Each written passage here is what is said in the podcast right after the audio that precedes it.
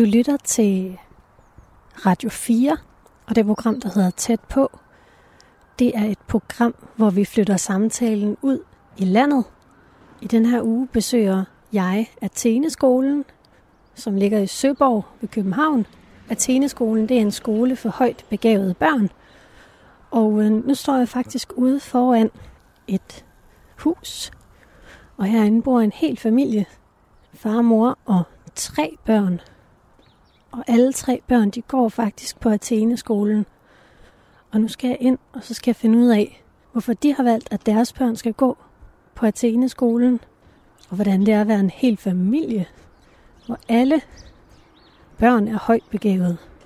Det må der være noget særligt ved. Det er noget, der er sådan en lang gang her.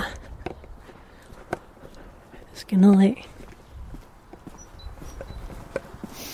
Så ligger der sådan et lille hus hernede. Med en trampolin. En parasol. Man kan se døren stå åben dernede. Går jeg ned og her og se, hvad der sker.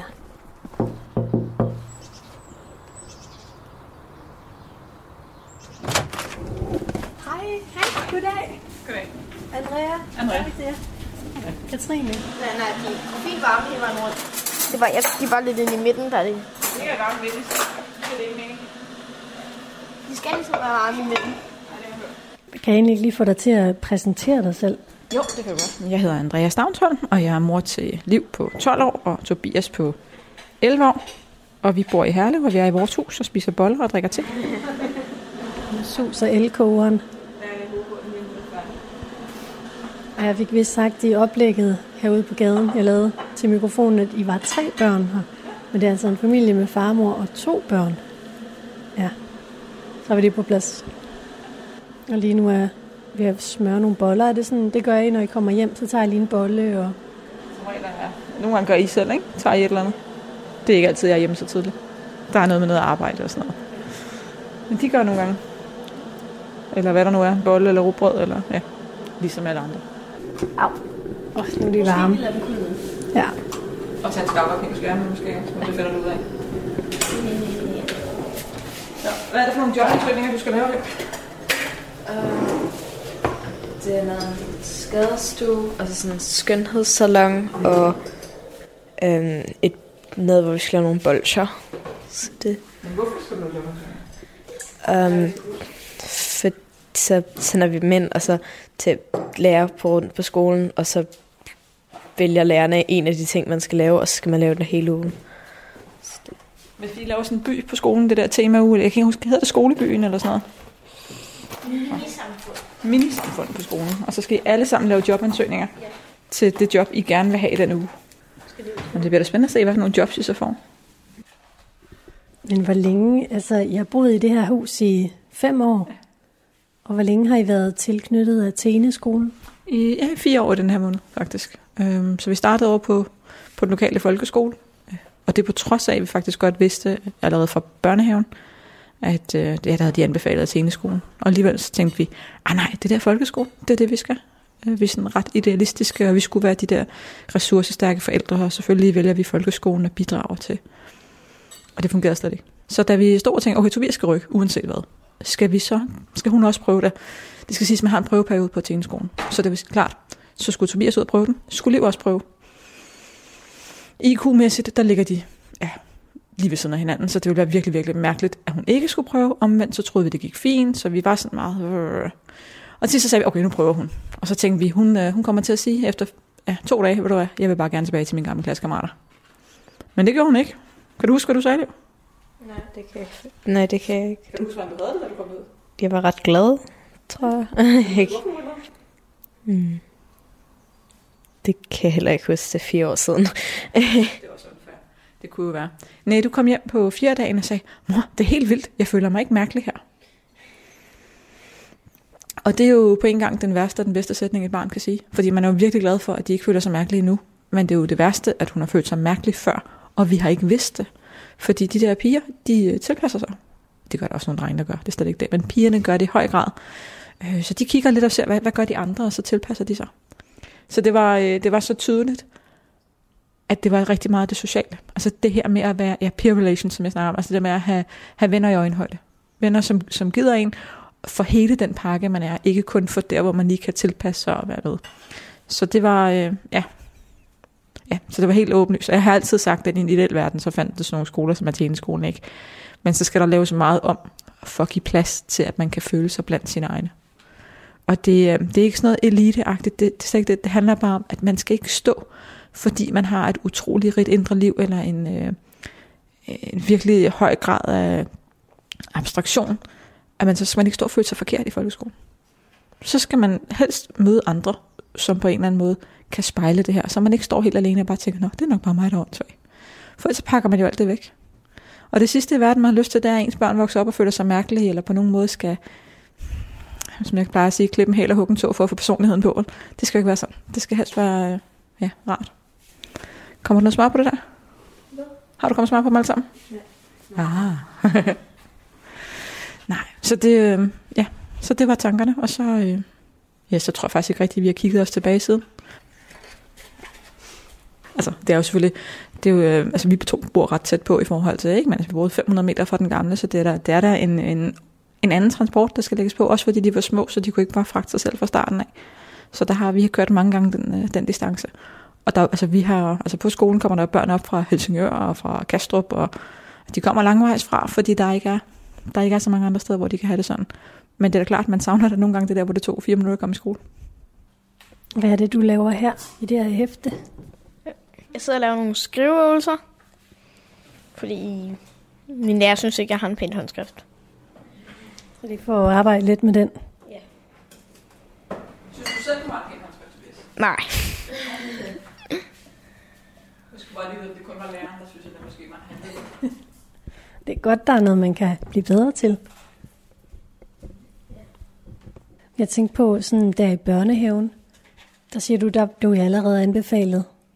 Ja. Øhm, altså både med Liv og Tobias. Mest fokus på, mest fokus på Tobias, fordi drengene strider mere.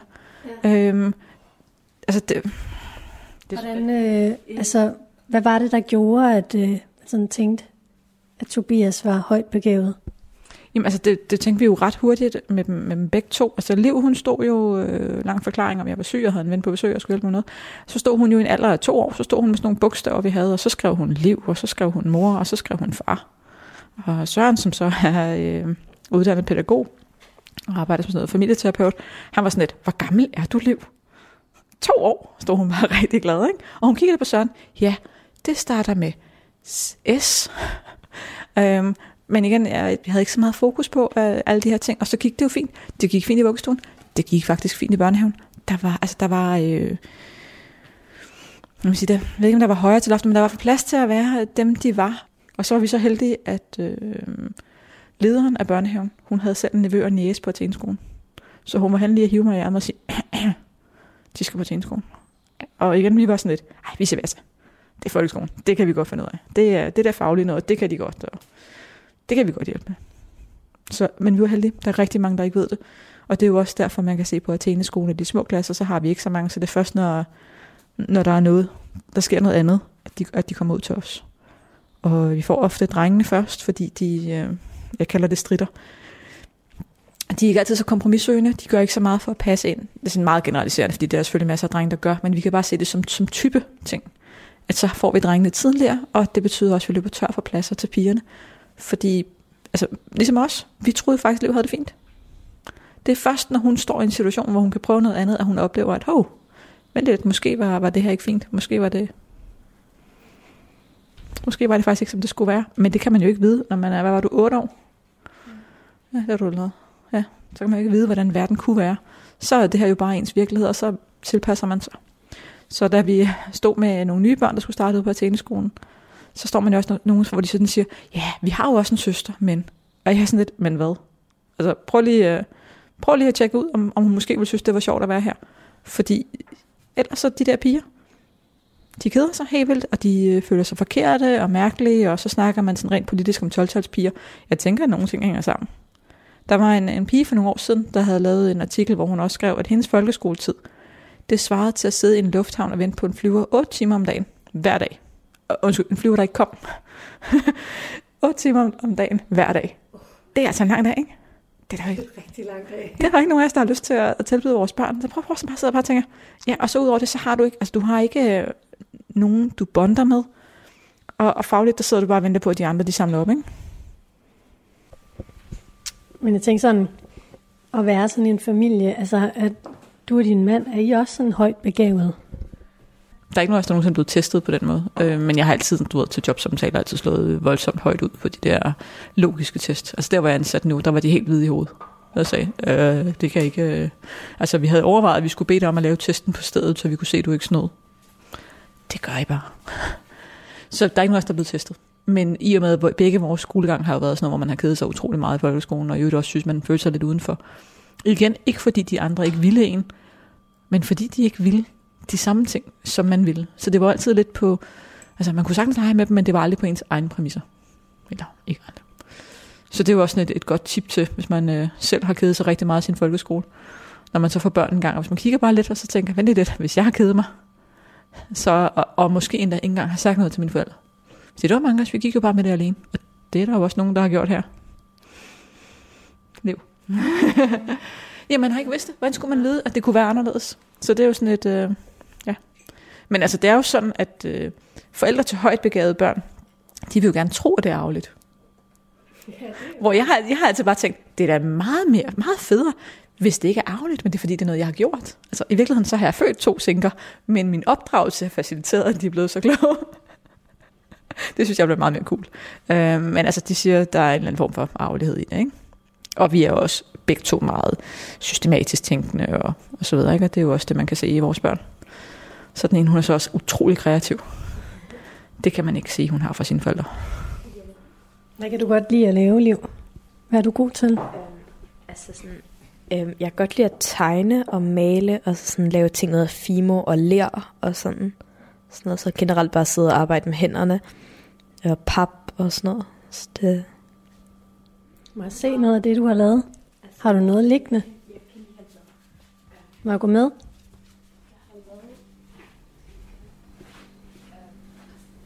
Jeg har lavet den her, som jeg har bare lavet af pap, og så mm, øh, avispapir og maling.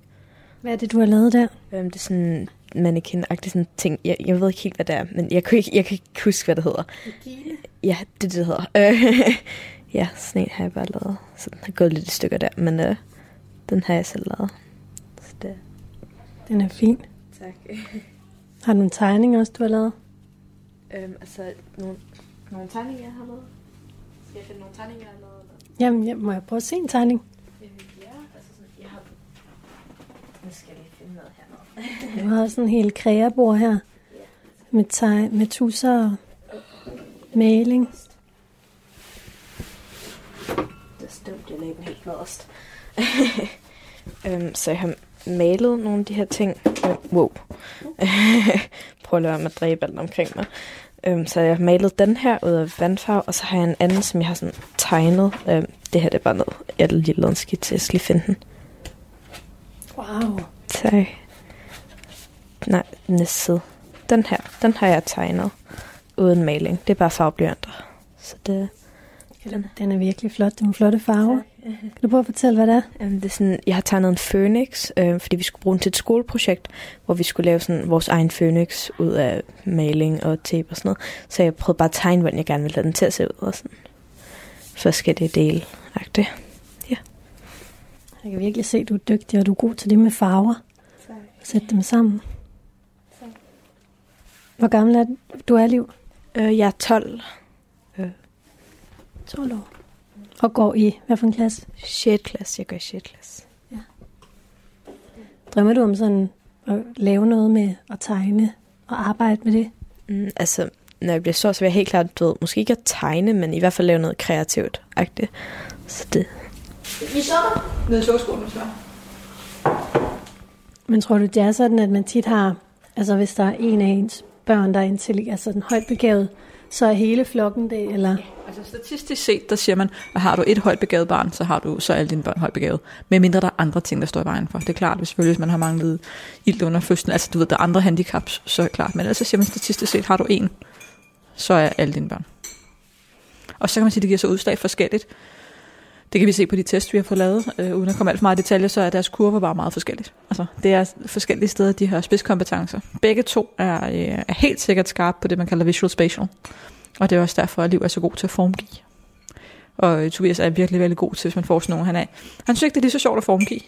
Men øh, hvis man får, giver ham sådan nogle opgaver, hvor man skal finde noget, sådan noget, noget rummeligt eller et eller andet, så er han super skarp til det. Så det er jo også meget sjovt, ikke? Det er forskellige ting. Så siger man også, at der er to steder, hvor højt begavede børn øh, udmærker sig mere end andre børn. Det er, at de er ofte musikalske, og ofte går de til spejder. Og hvad er det så med spejder? Det er, det er ret sjovt, hvad det er det med spejder. Øh, og der er jo alle mulige hypoteser omkring det, men ofte i de fleste øh, omkring spejder, der er der en naturlig udvikling, altså der er en progression. Hver gang du er der, så er der et formål med, at du skal være der, og du skal lære noget nyt, som du ikke kunne sidst. Det siger, der er hele tiden et formål med det, du skal, og, og, det, og der er hele tiden der er tydelig fremgang i de ting, du skal. Det synes jeg er meget sjovt, at der kan være det at mærke. Og så er der ikke, øh, så er der ikke konkurrence. Og der er, øh, ja, jeg tror for nogle af de, altså der er også forskel på at være højt begavet og højt præsterende. Altså man kan godt være højt begavet uden at, uden at få gode karakterer, uden at præstere, fordi man er ikke god i de der præstationer. Man synes ikke, det er sjovt, man kan godt løse det, men der kan være alle mulige grunde til, at man ikke præsterer godt. Men der tror jeg faktisk, det der med, at der ikke er et konkurrenceelement i det her spejder, gør, at det er altså ret sjovt. Der er naturlig progression, men der er ingen konkurrence i det. Man kan ikke være den bedste spejder. man kan godt bygge det bedste bål, eller man kan være den hurtigste til et eller andet. Men der er ikke, øh, der er ikke det her, øh, som der er med sport, hvor du skal ud og dyste mod nogle andre. Og sådan. Det, det er der ikke. Så, så jeg ved ikke, om det er det. Og øh, for Tobias vedkommende, så nynnede han faktisk, så man kunne høre, hvad han nynnede, før han snakkede. Det var ret mærkeligt, fordi han havde så lidt væske i ørerne, så han talte sent. Men okay, alle taler sent i forhold til dig. Jeg troede jo, der var noget galt med Tobias, fordi han ikke talte, fordi jeg sammenlignede jo med, med Liv, som talte øh, rigtig fint. Meget, meget hurtigt. Så jeg ringede til min svoger og var lidt panisk til sidst, hvor han så også bare sagde, måske du skal prøve at sammenligne med vores andre børn, i stedet for at sammenligne med hende der geparden. Nå, nå. Men sådan er det jo. Øh, og Liv, hun lærte ret hurtigt noget med at afkode noget med noget musik fra et eller andet spil, vi har, og så var du hjemme hos, det kan du ikke huske, som det er bedst, hvis du spillede, da du var syg. Så sad du med xylofonen derfra, så var vi hjemme hos øh, din fars onkel og tante. Og så gik du så hen på klaveret. Far, hvor er C? Og så spillede du fuldstændig det, du havde spillet på telefonen. Det spillede du så på klaveret hjemme hos øh, Fritjof og Marie. Og der var du, jeg ved ikke, det var ikke hovedet på så du var fem eller sådan noget. Men det var ret vildt. Jeg tænker på, Liv, har du egentlig sådan, har du også, er alle dine venner sådan højt begavet, eller har du også nogle venner, som er helt øh, almindelige? altså, jeg har venner, som er almindelige. Øh, øh, der var en på min gamle skole, hun gik faktisk i klassen over mig, og vi er sådan virkelig ret gode venner, vil jeg sige. Virkelig gode venner faktisk. Så det, øhm, nu kan jeg ikke lige huske andre mennesker, fordi min hjerne holdt lige med at fungere. Øhm, men jeg har også nogle andre, der er sådan, ja, der er ikke højt begavet. Som, øh, som højt begavet kan man godt få noget ud af at være sammen med almindelige mennesker. Der er ingen tvivl om, at man kan jo godt se, hvornår ens børn trives rigtig, rigtig meget. Men jeg vil sige, at der er kommet mere, kommet mere overskud. Hvis man i hverdagen har en hverdag, der fungerer med, med relationer, ikke man behøver ikke være bedste venner med alle i sin klasse, men med relationer, hvor man føler sig anerkendt og alt det her, så tror jeg, at man kan rumme at være sammen med de fleste. Men jeg tror, hvis man er helt udhungret i forhold til nogen, der er som en, så tror jeg faktisk godt, at man kan være svært ved at dyrke øh, relationer i det hele taget andre steder. Man kan også se, at Tobias han går til floorball, og der er jo rigtig mange fra hans floorballhold, som han har det rigtig, rigtig godt med, og de laver også arrangementer udenfor. Og det fungerer fint. Så jeg tror, jeg tror hele det der er, at, man kan dyrke relationer alle steder, både med, ja, det gør vi jo voksne jo også, vi dyrker også relationer med folk, som vi har mere til fælles med, eller mindre til fælles med. Men det er vigtigt i dagligdagen, når man er i gang med at forme sin personlighed, at, at man føler sig set og anerkendt og god nok, som man er. Jeg laver lige noget for lytternes skyld her. Du lytter til Radio 4 og programmet, der hedder Tæt på. Og i den her uge, der sætter vi fokus på Atheneskolen. Og lige nu, der er jeg på besøg hjemme ved Andrea, Liv og Tobias. Og Andrea er mor til Liv og Tobias, som går på Atheneskolen. Og jeg er her for at finde ud af, hvordan det er at være en familie med højt begavede børn. Ja. Hvad meget betyder det egentlig sådan for ens identitet som familie? Altså er det noget, I går og siger til folk, at de har højt begavede børn, eller er det noget, der sådan fader helt ud, når man i hverdagen? Altså, når de først de trives, så, så er det jo ikke noget, man tænker over. Altså, så er det jo bare sådan, det er. Og så man siger, der er jo også noget, noget stigma. Altså, jeg må jo godt komme hen til nogen og fortælle, at øh, mine børn, øh, at, de, at min søn har vundet en fodboldturnering. Det er der ikke noget galt i. Men jeg har svært ved at prale med sådan en der. Fordi på en eller anden måde, så er der et eller andet, der er et eller andet jantelov, der gør, at man må ikke rigtig stå og sige, at ens børn er kloge eller et eller andet. Og man er jo ikke bedre, fordi man er klog, ligesom man ikke er bedre, fordi man er god til fodbold. Der er ikke, der er ikke nogen forskel. Men når det så er sagt, når børnene trives, og familien kan køre, så er det ikke noget, man tænker over. Hvad er det, du peger på her på køleskabet? Jeg peger på, at øh, Liv hun har været med noget smart parat svar, hvor de lige har kvalificeret sig til øh, finalen i Odense lige om lidt. Så du er lige nu øh, med i regionens klogeste klasse, klogeste 6. klasse. Og det kan, være sådan en, det kan godt være svært at, at stå og prale med. Hvorimod hvis det var fodbold eller alt muligt andet, så vil det være mere, øh, mere i orden på en eller anden måde. Så på den måde, altså det fylder ikke noget som, som familie andet, end jeg selvfølgelig bruger meget tid på skolen. Men altså det har altså ikke noget, vi render rundt og tænker over, eller, eller fejrer, eller et eller andet. Vi har også øh, vi har nogle unge fra skolen sidste år, som var med til. Det var ikke unge forskere, det var et eller andet andet. Øh, også øh, hvor de skulle opfinde noget. Og så da Jeppe han kommer ud og snakker med dem, øh, med dem der står for det. Jeppe, der er skoleleder. Ja, Jeppe skolelederen, ja. Så da Jeppe skolelederen kommer ud for at snakke med dem, så siger de så, er det sådan en specialskole, de går på, eller hvad? Og Jeppe han står sådan, hvad snakker du om? Jamen det var fordi, de kommer meget tidligt, og de bliver siddende meget længe, og de, altså, de er meget dedikerede. Nå, jamen det er fordi, de, altså, de går op i det. Og det er i orden at, at, at, at synes, det er fedt at, at gøre noget ud af det, og, og få det til at virke, og, og netop være nørdet eller passioneret omkring det. Og man kan sige, hvordan finder man ud af, ens barn er højt begavet? Altså, hvad er det, der gør? Øhm, og det, som man, man, nogle af de der, nogle af de markører, man har, det er jo, at de, de øh, interesserer sig ofte for de store spørgsmål meget tidligt. Altså, det, mine børn spurgte også ret tidligt til, til døden, og sådan noget, man bare tænker, at det har jeg faktisk egentlig ikke lige lyst til at snakke om. Så har de ofte en rigtig god hukommelse, husker alt muligt mærkeligt, som man overhovedet ikke behøver at huske. Øhm, så har de ofte, altså de bruger sådan overordnede begreber, så altså, de bruger nogle andre ord. Hvor at nogle børn vil komme hjem, når de er fire år gamle og fortælle, at de har været tivoli, og så har de prøvet rusjebaner og sådan noget. Så nogle af de her børn, de vil sige, ja, og så prøvede vi en masse forlystelser. Altså det med at bruge samlebegreber, det er også meget tidligt. Og så, øh, så er der også nogen, der har svært ved at falde i søvn. Det har mine så ikke haft så specielt svært ved. Men det er også sådan en, en, en klassiker. En. Øh, men, men rigtig meget det her med, med ting, hvor man undrer sig. Altså, de undrer sig over de store ting, og man som forældre også tænker, hvor har de det fra? Det kan godt være sådan en, hvor man tænker, hold op, der er måske noget her, som det giver mening at undersøge, kan vide, om mit barn er højt begavet. Vi er bedre til at gætte højt begavede børn. Hvad kunne det være, men du er god til at gætte? Det ved jeg ikke rigtigt. Hvis der bliver sendt et spørgsmål, så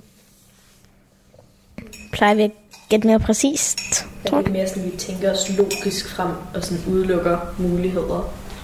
Hvad vi skal sige det igen? Jamen altså sådan, at vi, vi tænker over, at det, det må være, det, det har nok ikke noget med slet for eksempel fisk at gøre, eller sådan noget. Og du ved, så fik jeg sådan, det her det er en ret stor gruppe her af ting, det kunne være, og så udelukker vi forskellige ting, indtil vi kan give et gæt, der er sådan i den rigtige retning -agtig. Altså, der var nogen til smart parat svar, der kom ind i det der lokale, vi sad i, og var sådan, I har 400 IQ, og sådan, I snyder, eller sådan noget. Øh, Hvad var det for nogle spørgsmål, der for eksempel til den er smart parat? Kan du komme med eksempler på nogle af de spørgsmål, som I svarede rigtigt på? Ja, altså der var sådan kategorier, ikke? Og så var, vi var ret stærke i sådan superhelte. Der var sådan nogle spørgsmål om, hvad hed sådan... Der var sådan fire mennesker, der Marvel startede med, og så var det sådan The Fantastic Four, og der mener, det var et af spørgsmålene, uh, Ryan Reynolds, som også spiller Deadpool. Hvem spiller han også, som er kendt for at gå i grønt i DC eller sådan noget, ikke?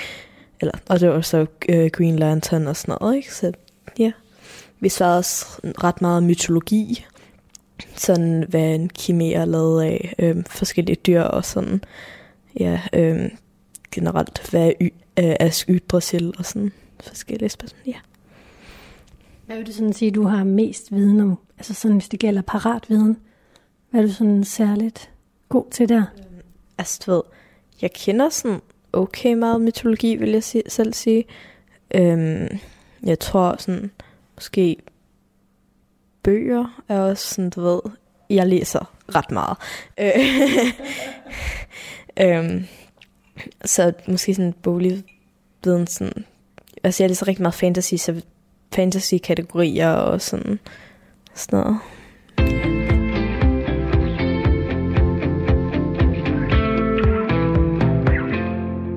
Lytter til Radio 4 og programmet Tæt på. I dag der øh, er jeg taget ud på Atheneskolen i Søborg. Atheneskolen det er en skole for særligt begavede børn. Så udelukkende for børn, der har en IQ på over 130.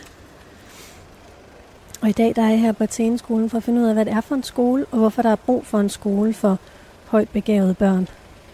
Jeg hedder Lea, og jeg går i 8. Jeg hedder William, og jeg går i 7. Øh, Jeg hedder Luca, og jeg er også fra 7. Øh, Jeg hedder Snore, og jeg er også for syvende. Jeg hedder Maja, og jeg går også i 8. Jeg hedder August, og jeg går også i 8. Jeg hedder Johanna, og jeg går i 7. Er der nogen af jer, der har gået på en anden skole, inden I kom til at gå her? Det har I alle sammen. Må jeg spørge dig om noget i den forbindelse? Ja. Hvad var det nu, du hed igen? Jeg hedder William. William, hvor gik du i skole henne før du kom hertil? Jeg gik på Tre Kroner-skolen i Tre Kroner, der ligger lige ved Roskilde. Hvordan var det at gå der? Øh, Jeg var virkelig ikke ret meget for det. Det var, det var bare ikke en skole for mig. Jeg, øh, jeg havde det ikke ret godt, og det var dybt kedeligt. Hvad var det, der gjorde, at du ikke havde det godt der? Det var bare, ja, jeg synes bare ikke, det var et ret sted. Jeg har smidt det væk. Vi er så heldige, at vi også har latin her på skolen. Og så er der også lige øh, blevet oprettet et valgfag her for nylig med spansk. Så øh, dejligt at være nørd her, som jeg øh, er meget stolt af at være, synes jeg. Så ja, Hvad nørder du? alt. Stort set alt. Jeg sidder lige nu og er i gang med en lille smule hollandsk, en lille smule norsk, øh, øh, og så har jeg siddet med tysk, jeg har siddet med latin, jeg har siddet med hieroglyffer, altså de egyptiske, og så har jeg siddet med, nu sidder jeg primært med spansk. Altså når du siger sidder med, er det så øh, i fritiden? Ja, det er øh, blandt andet, men mest af alt det er i min fritid. Så jeg noget at lave. Hvor gik du i skole henne før? Øh, på en skole, der ligger på Amager, der hedder Dybbekøskolen. Hvordan var det at gå der? Øhm, I klassen havde jeg det meget fint faktisk, øhm, men undervisningen var alt for kedelig, og de opgaver, man så fik ekstra, var bare de samme opgaver, bare mange flere af dem. Så man blev ikke udfordret på samme måde med noget nyt. Var det sådan generelt i alle fag, eller var det, er det nogle særlige fag, hvor du savnede udfordring? Øh, Det var generelt i alle fag. Jeg synes ikke så meget i dansk på. Jeg har aldrig været den stærkeste i dansk, men alle andre fag var det meget nemt, synes jeg. Bor du på Amager? Øh, ja, jeg er 22 km i skole hver morgen. Hvor lang tid tager det at komme i skole om morgenen? 45 minutter til en time. Og hvis der er rigtig slem trafik, så kan det godt tage en og en halv time. Jeg er, en, jeg er sådan en person, der står tidligt op, så det gør ikke så meget for mig, om jeg skal afsted klokken kvart over syv eller halv otte. Jeg har nogle ting, jeg er overbevist om, som andre for eksempel ikke er overbevist om en gang imellem. Hvad kunne det være for eksempel? Øhm, for eksempel øh, har min klasse synes, det begynder at blive en smule irriterende, men øhm, jeg synes ikke, at ingenting eksisterer. Og det er nogen uenige med mig i, og andre er enige med mig i det. Jeg har det sådan lidt, at hvis man tænker på det store ingenting ude i universet, der hvor universet ikke er der, det er jo i princippet uendeligt langt, men der er samtidig ingenting. Så jeg har altid haft en teori om, at alting og ingenting faktisk er det samme. Så på den måde, der findes ingenting jo ikke. Men samtidig, der findes det, fordi det er alting.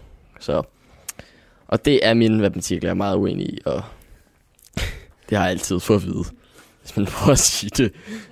Altså, jeg har gået på fire skoler, så, og der er det altid gået opad i faglighed. Hvordan kan det være, at du har skiftet skole fire gange? Ja, det er fordi, jeg startede på Lønhusskolen, som er en folkeskole, nede der, hvor jeg bor. Øh, eller hvor jeg boede. Og øh, der gik jeg i 0. der første, og det var, det var ikke øh, så, det var ikke, det var ikke fantastisk. Øhm, så jeg skiftede til en skole, der hedder Bilums Privatskole, der ligger i Lyngby. Øhm, fordi der havde min mor hørt et eller andet om fra en veninde, og der gik jeg så og var rigtig glad for i fire år. Fordi jeg ventede på at komme ind på Niels Stensens Gymnasie, gymnasieskole, som ligger inde i København, øhm, som kun tager fra 6. klasse. Så der kom jeg ind, og så det var egentlig planen, at øh, der skulle jeg bare være, indtil jeg så øh, fik en plads her, og så valgte jeg at starte her i stedet for. Så det har altid været, det har altid været skridt op fagligt. Og det var også en af grundene til, at jeg rent faktisk valgte at skifte fra Bilums til NSG. Var fordi, at det var begyndt at blive lidt kedeligt, og jeg ikke følte, at lærerne gjorde nok til at øh, gøre det spændende, lidt ligesom Snor sagde, men at man fik bare mere af det nemme, i stedet for noget, der rent faktisk var sværere. Hvad øh, kan I fortælle lidt om øh, den der optagelsesprocedure, der er, når man skal starte? Nogle af jer, der kan huske, hvordan det foregår? Det var mine forældre, der holdt fast Jeg, jeg, jeg kan smule. Kan du, Johanna? Snakker Du du har om ikke sagt noget endnu. børnepsykologen, hvor man skulle have taget en IQ-test? Ja, ja, ja. Åh, ja. Ja. Det kan, det kan, det kan jeg tydeligt stadig huske. Det kan jeg tydeligt, tydeligt huske. Kan du fortælle om det? Kan du huske det? Ja, du startede i tredje, ikke? Fire. Lige inden Lübeck kan Jeg starter også, jeg starter også i fire, men jeg kan også huske det tydeligt. Jeg kan godt huske. Ja, tak. Det var en oplevelse i sig selv. Øhm, jeg gik faktisk til psykolog, fordi jeg har angst øhm, hos en, der hedder Ole Kyd, som faktisk har arbejdet med rigtig, rigtig mange af de børn, der øh, går herude nu. Øhm, og han vil lige, jeg tror han, jeg husker det som om, at han ville teste mig, for han kunne, mås- han kunne godt mærke, at der var noget særligt ved mig, sagde han, og så tog vi den test, og så foreslog han skolen her. Hvad viste den test? Øhm, den viser jo, at jeg er højt begavet. Øhm, som betyder jo, at man har en IQ på over 130. Kan du huske, hvad din IQ ligger på? Øhm, jeg har faktisk aldrig rigtig set papirerne, men jeg ved, der er nogle steder, hvor jeg skruer over 140, og der er også andre steder, hvor jeg skruer øhm, omkring gennemsnit. Så den svinger en del. Jeg havde også været på min gamle skole, der havde jeg heller ikke rigtig haft, der havde jeg haft ret let vel fagene, der var ikke så mange faglige udfordringer. Så øhm, vi havde sådan kigget lidt rundt omkring, for at prøve at finde en ny skole, som øhm, fokuseret meget på det her med at have et højere fagligt niveau. så havde vi fundet det herude, så for at kunne komme ind hos, så skal man have taget en, altså, så skal man, når man starter sent, jeg startede først i 6. klasse, Øh, Så jeg skulle også have taget en IQ-test, før jeg kom herind. Så øh, den, der, øh, den fik vi faktisk igennem min gamle skole, som så kom jeg ind til sådan en psykolog. Ja, var det også, hvor at vi, øh, så sad man i sådan et rum, og så fik man sådan en hel masse opgaver. Og øh, min far var med derude, og han sagde, jeg, jeg sad der i, i hvert fald et par timer, tror jeg. Øh, jeg, kan, jeg synes slet ikke, det tog så lang tid. Men i hvert fald, så havde, fik, man fik en hel masse forskellige prøver. Sådan med, altså det var også noget med at finde det billede, der skilte sig ud, og så noget med at arrangere nogle terninger, sådan, så det stod rigtigt. Så der var ret mange forskellige opgaver. Og så efter det, så tog jeg egentlig bare hjem igen, og så, så gik der vel noget tid, og så fik vi også sådan nogle, vi fik en hel masse papir tilbage. Og så, øhm, så stod jeg skrevet på ventelisten. Jeg tror, jeg stod, jeg stod ikke i særlig lang tid i forhold til nogle af de andre. Jeg tror kun, jeg stod der i et halvt år. Hvorefter jeg så fik at vide, at jeg kunne starte efter sommerferien i 6. klasse. Og så gik jeg på prøve herude i to uger. Og så blev jeg enig med mine forældre om, at det ville jeg egentlig gerne. Og så startede jeg herude. Jeg stoppede på min gamle skole i øh, faktisk på fastelavnsdag. Det var min aller sidste dag, og så virkede det bare ikke længere. Så blev jeg hjemmeundervist i et halvt år, så startede jeg her. Og hvad var det, der gjorde, det ikke virkede mere? Det har jeg smidt fra mig, fordi det gider jeg simpelthen ikke øh, rende rundt og huske på. Der er andre ting, jeg hellere vil rende rundt og huske på, som øh, hvordan man bøjer hieroglyffer i datid. Vil du, kan du huske det der, det der testforløb? Det kan jeg. Fordi at, som sagt, det var, ikke, det var for virkelig ikke så lang tid siden. Jeg startede øh, kvart ind i syvende. Så jeg kan sagtens huske det.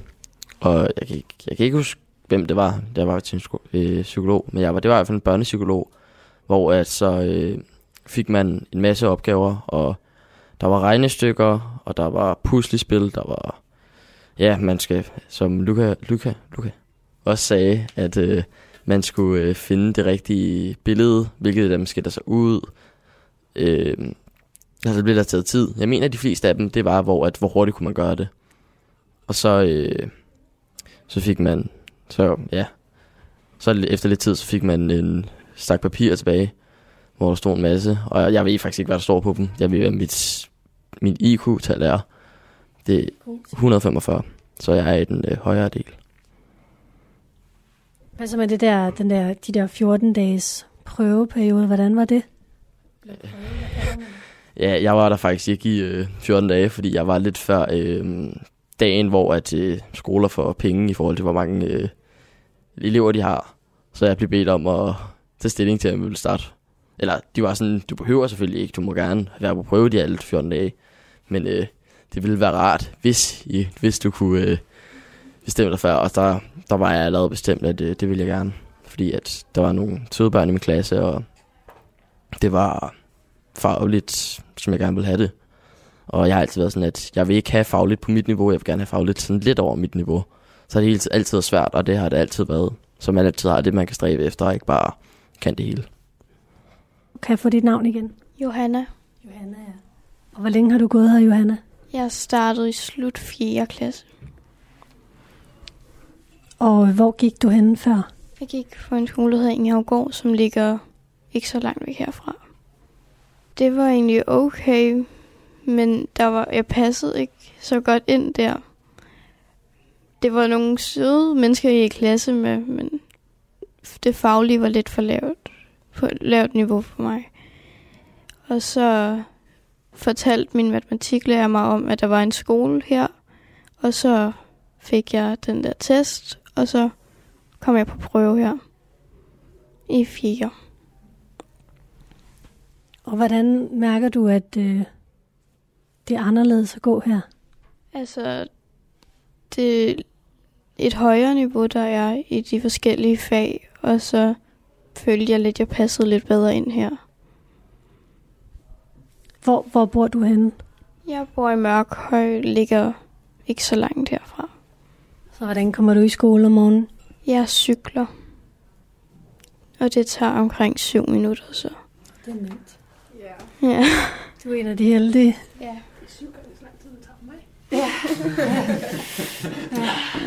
Jeg kører bil. Hvad laver I egentlig sådan, når I har fri fra skole? Er der nogen af jer, der har... Du siger, at du med sprog og sådan, men er der andre, er der, andre, der har sådan en eller anden sej interesse? Der er, et, der, er, der er et kortspil på den her skole, som hedder, øh, det er faktisk et kort, det er animeret kort, og det hedder Magic the Gathering. Og det bliver spillet af rimelig mange på den her skole.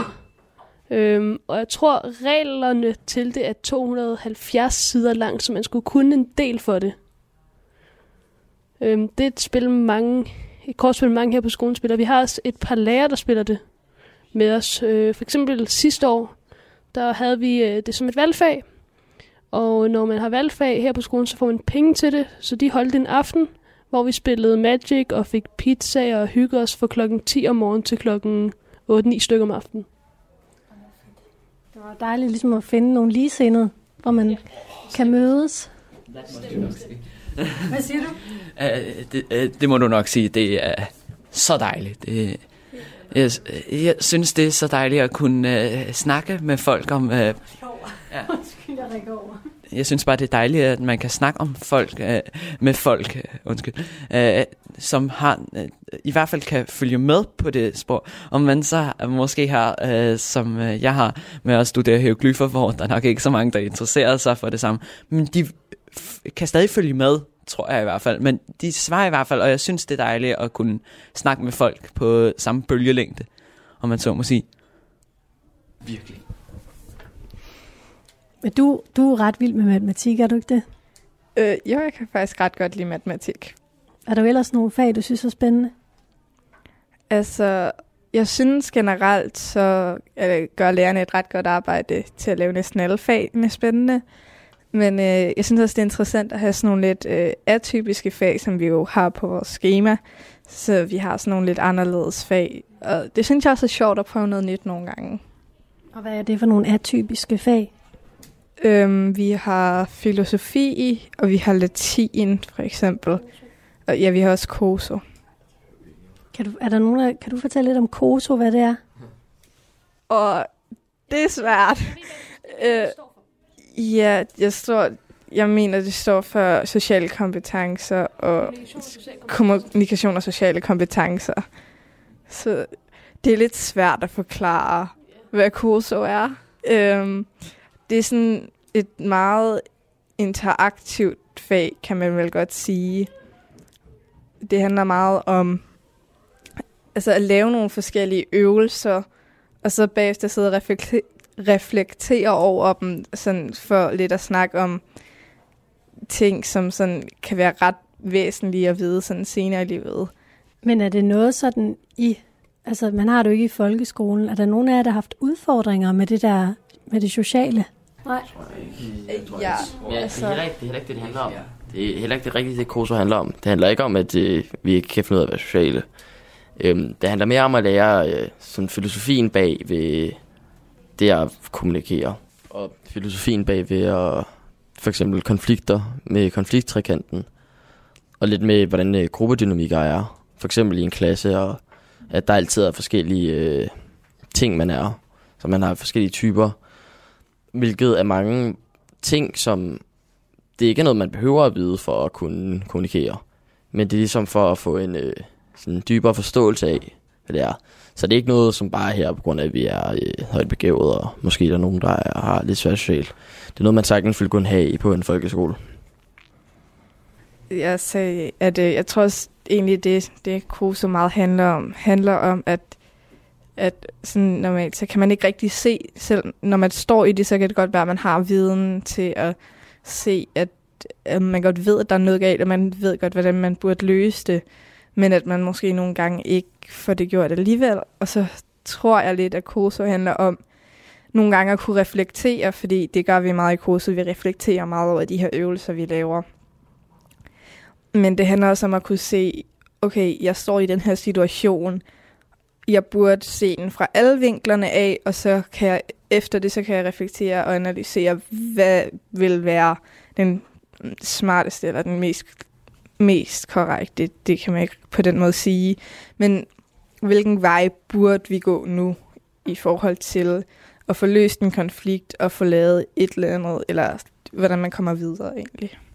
Vi havde sidste år i filosofi, der øh, fremlagde vi alle sammen om en filosof, og det tog ret lang tid, så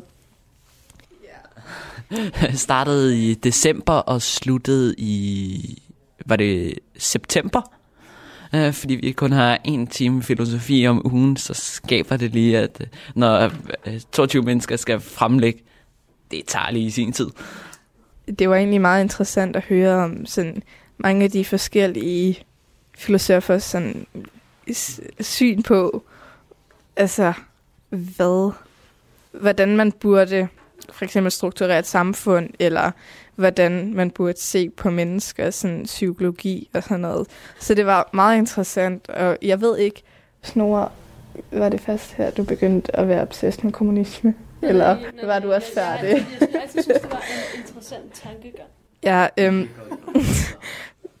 ja, Snore fremlagde, du fremlagde Marx, ikke? Ja, Snore fremlagde om Karl Marx, og siden det, så synes han, at kommunisme har været en fantastisk idé. Resten er altså bare ikke så enige. øhm, Samfund, jo. Det er simpelthen en Det virker også kun et atomisk samfund. folk ser sig ikke tilfreds med at få lige meget som alle andre snore. Det er fordi, mennesket, det er fordi mennesket er egoistisk og grådig. Biologisk set så er mennesket egoistisk og grådigt, og det er derfor, et kommunistisk samfund kun virker i et utopisk sted, hvor alle vil være tilfredse med at få lige meget som deres sidemand. Og så langt er vi ikke endnu. Det er stadig en god idé. Det er ikke det, jeg siger. Jeg synes, det er en øh, sygt god idé. Men rent øh, biologisk, så øh, har vi... Øh, hvis man ikke har så meget, så er det jo... Øh, hvis man tager og giver alle ens ting væk, så har du mindre overlevelseschance, og dermed har du svært ved at føre dine gener videre senere, og så er dine gener jo sådan lidt tabt. Men det er jo ikke det, man gør. Må, må, må jeg lige afbryde? Jeg synes, det er enormt spændende, at I går i gang med en diskussion. Bare Det er så sådan, vores skole så, så, vi, virker. så, vi, så er vi hjemme klokken 5 i aften. Jeg tænkte bare på, altså kan man sige noget sådan øh, generelt om, øh, hvilke familier man kommer fra, når man kommer på Athene-skolen? Nej. Nej. Nej. Der, Det er ikke muligt. folk, Ikke sådan politisk, eller... folk kommer fra så mange forskellige baggrunde, så det, jeg tror ikke, man... Altså, det, det kan man ikke. Der er simpelthen for mange forskellige individer på vores skole til, at man kan sige noget generaliserende om familier. Altså, øh, mm, det kan man bare ikke. Jeg synes heller ikke rigtigt, man kan sige det. Øh, vi har masser på den her skole med anden etnisk baggrund. Øh, vi har, og øh, jeg, men man, man kan, jeg synes aldrig, man kan sige, øh, uanset hvor man er henne, at det kommer fra familien af. Det har ikke noget at gøre med miljøet, men det har noget at gøre med genetikken. Ja, ja. Miljøet, du kan jo, ja, det er rigtigt. Miljøet, der kan du være lige fra, hvor du er, fordi det er jo genetisk. Men stadig. Så udover intelligens, så er vi jo alle sammen, indi- øh, det er vi jo også ud over vores intelligens, så er vi jo en individuelle individer alle sammen. Det var meget svært. Men, men I har jo alle sammen haft nogle forældre, som ligesom har set jer, og ligesom har set, det fungerer ikke på den skole. Vi må, I har alle sammen haft nogle forældre, der har bakket op omkring, at I skulle lave et skoleskifte. Er det ikke rigtigt? Det kræver jo nogle ressourcer. gør det. Det kræver jo selvfølgelig nogle ressourcer at kunne tage skiftet fra at gå på for eksempel en folkeskole til en privat skole. Men jeg tror stadig ikke, at man kan sådan generalisere meget om det. Det handler også om meget, hvad du prioriterer. Hvis du virkelig prioriterer, at dit barn skal gå på den her skole, så er der Der er nogen, der bare slet ikke har ressourcerne til det. selvfølgelig, det vil der altid være. Men der er også nogen, der også slet ikke har ressourcer til at gå på en folkeskole. Det er der også mange mennesker, der ikke har adgang til. Man kan selvfølgelig komme fra alle miljøer og gå her. Og ja, det, der er selvfølgelig sikkert nogen, selv i Danmark, der ikke har ressourcerne til at gå på privat skole. Og der skal vi selvfølgelig som et samfund hjælpe dem til at lige, lige hvor du kommer fra. Hvis du er en høj IQ, skal du have chancen for at gå her. Og bare altid skal have chancen for at gå på en god skole, hvor du føler dig hjemme. Og ikke skal være begrænset af, hvor mange penge den forældre tjener. Der er også intelligente børn i resten af Danmark, eller er de særligt koncentreret her? Eller? Det er der selvfølgelig. Ja. Der er en øh, anden øh, for øh, skole for højt begavede børn et eller andet sted i Nordjylland, tror jeg. Aarhus er det? Eller, øh, øh, vi er ikke rigtig styr på det. Men øh, et eller andet. Ja, en i Køge og en i Roskilde, så vidt jeg kan forstå, men øh, jeg er ikke sikker. Hvis nu der sidder nogle, nogle børn derude og lytter til det her, som også øh, føler, at de ikke helt passer ind der, hvor de er, og måske fordi de er højt begavet, har I så nogle gode råd til, hvad de skal gøre, de børn? Jamen, et godt råd til dem, det er vel at prøve sådan en test og se, om det er noget. Og så hvis de bor tæt på sådan en skole, eller prøve at komme på prøve på sådan en skole. Sig det til Ja. forældre. Ja, sige Sig det til forældrene. Sig det til forældrene eller skolen. Hvis, hvis skolen Ja, hvis du ikke har det godt, så skal man jo Ja, kontakt til tit så tror jeg godt lidt, at hvis man har det sådan ikke så godt på sin skole, både fagligt og måske også socialt, så tror jeg godt nogle gange, man kan komme til at gå meget med det selv. Måske lidt øh, give sig selv skylden for det. Så, så det vigtigste vil nok være at sige det til nogen. Det behøver heller ikke være dine forældre. Sige det til en lærer. Sige det til en onkel, en ku- kusine, en moster, en eller anden. Bare, bare sige det til nogen, sådan, så du ikke er den eneste, der skal gå rundt med det. Eller Var det også det, du ville sige, Snor? Jeg vil bare sige, jeg tænker, hvis du har, synes det er for nemt, så tænker jeg først, man kan prøve at opsøge skolen og se, om de kan komme med nogle tilbud, og ellers kan man opsøge de skoler, der er i Danmark rundt. Der er ved at være et, en håndfuld.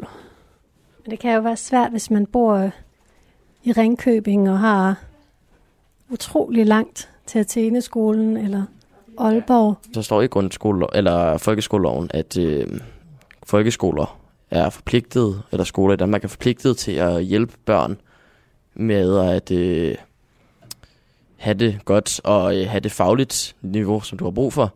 Så ja, bare sige det til dine forældre, som så kan sige det videre til skolen, eller bare sige det til din lærer, så er de forpligtet til at hjælpe dig med at øh, få det godt på den skole, både fagligt og socialt. I den perfekte verden, der vil man jo, der vil der jo ikke være nogen, der havde mistrivsel på nogle skoler. Fordi at øh, skolerne skal jo hjælpe dig. I, især fagligt, så du ikke begynder at kede dig og mister interessen for at gå i skole.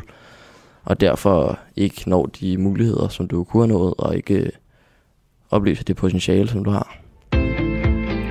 Og med de begavede ord er tæt på slut for i dag. I udsendelsen medvirkede 7. klasses eleverne William, Luca, Snore og Johanna. Og 8. klasses eleverne Lea, Maja og August. I første halvdel af programmet besøgte jeg Andreas Stavnsholm, som har børnene Tobias og Liv, der går på Athene-skolen. I morgen kan du høre et sammenklip af højdepunkterne for de programmer, vi har sendt i løbet af ugen. Du kan finde alle programmerne som podcast på radio4.dk, i vores app eller i iTunes. Tak til Athene-skolen, og tak til dig, fordi du lyttede med.